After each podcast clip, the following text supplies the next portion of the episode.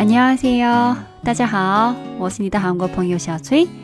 前几天我跟几个中国朋友聊天，其中一个是很优秀的老师，他说卢武铉是一个因为受贿所以自杀的总统。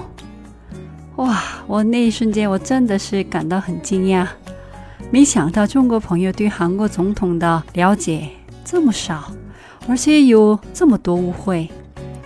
我们两国真的是又近但也很远的国家。我今天介绍给你们我最喜欢的韩国总统，我们叫他傻瓜的很可爱的总统卢武铉。卢武铉是谁呢？他是第十六届韩国总统。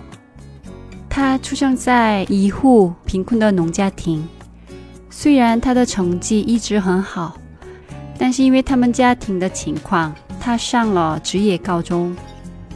毕业后一边工作一边自学，然后准备司法考试，后来成为了一名律师。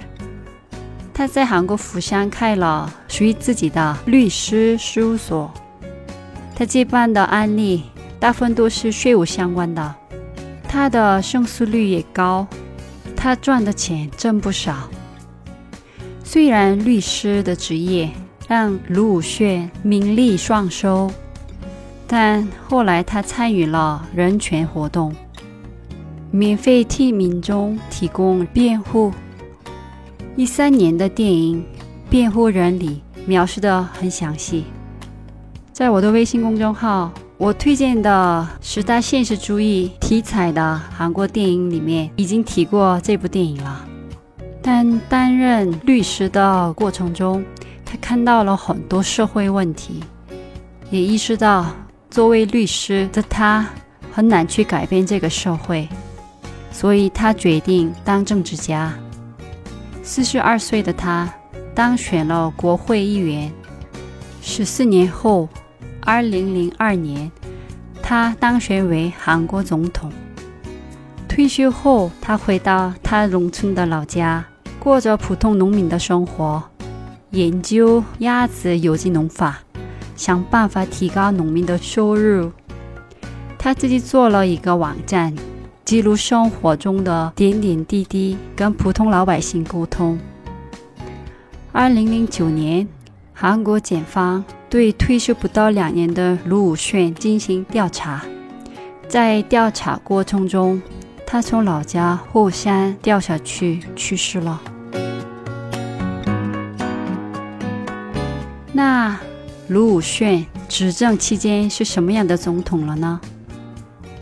以前的韩国总统就像皇帝一样拥有绝对的权力，但是卢武铉在担任总统期间，他主张执政为民，一切从国民的利益出发，主动分散了总统的权力，所以我们叫他傻瓜。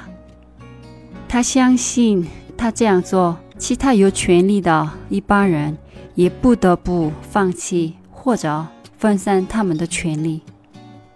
在他执政期间，当时的物价很稳定，老百姓的收入增长，韩国的经济得到了巨大的发展，股市也好，楼市也好，大家追求有机 well-being 的生活。李明博和朴槿惠时代的关键词是 Hell 朝鲜，韩国就像地狱一样的没有希望。前期的节目里面我已经详细的讲过。二零零二年非典时、呃、大概七个月的时间，全世界八千多个人感染，七百七十四个人死亡。卢武铉通过快速有效的预防措施，让韩国没有人得非典死亡。但朴槿惠执政期间发生的中东呼吸综合症的时候，在韩国一百八十六个人得病，三十八个人死亡。在外交上，他也不卑不亢。对美国追求平等的关系，对北朝鲜有包容的政策。零七年十月份，卢武铉徒步跨过三八线，追求和平。如果卢武铉还活着，看到特朗普这次跨过北朝鲜，他一定会很高兴的。但是卢武铉担任期间，以前有特权的政治家、企业家、媒体人，这些有权力的人一直在公开诋毁他。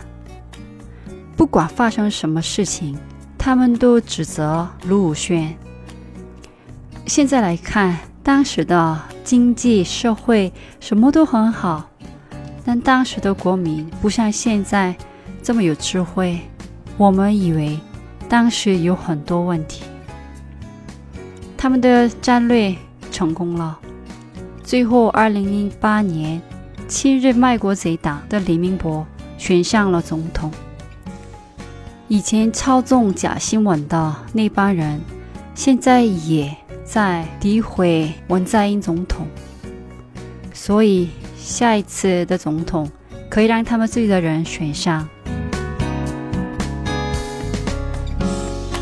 在韩国有一次做了调查，问了你们最喜欢的，还有你你们最尊敬的总统是谁？结果是，韩国人最尊敬的总统是金大中，他是最快速克服经济危机的，拿诺贝尔和平奖的，在国内和外都很受尊敬的领导。但最喜欢的总统是卢武铉。卢武铉跟老百姓更亲，他就像隔壁大叔一样，很有人情味，是一个很有正义感的好人，老百姓很喜欢他。但曾经有特权的人就看不起他，因为他放弃了很多特权，而且他只是高中毕业的总统。我举个例子给你们听，普通老百姓多么的爱他。卢武铉刚当总统没多久，因为很小很小的原因，国会弹劾卢武铉。但当时不像朴槿惠，韩国老百姓为他游行反对弹劾，两个月后通过合法的方式，他又回到我们身边。因为申请弹劾的亲日卖国贼党在选举上输了，然后法庭决定弹劾不合法。韩国老百姓这么喜欢的、很温暖的一个总统，最后怎么离开这个世界呢？让他离开这个世界的原因是什么呢？下一期我再跟你们好好讲吧。那今天的节目到这里了，들어주셔서 감사합니다. 그럼 안녕히 계세요.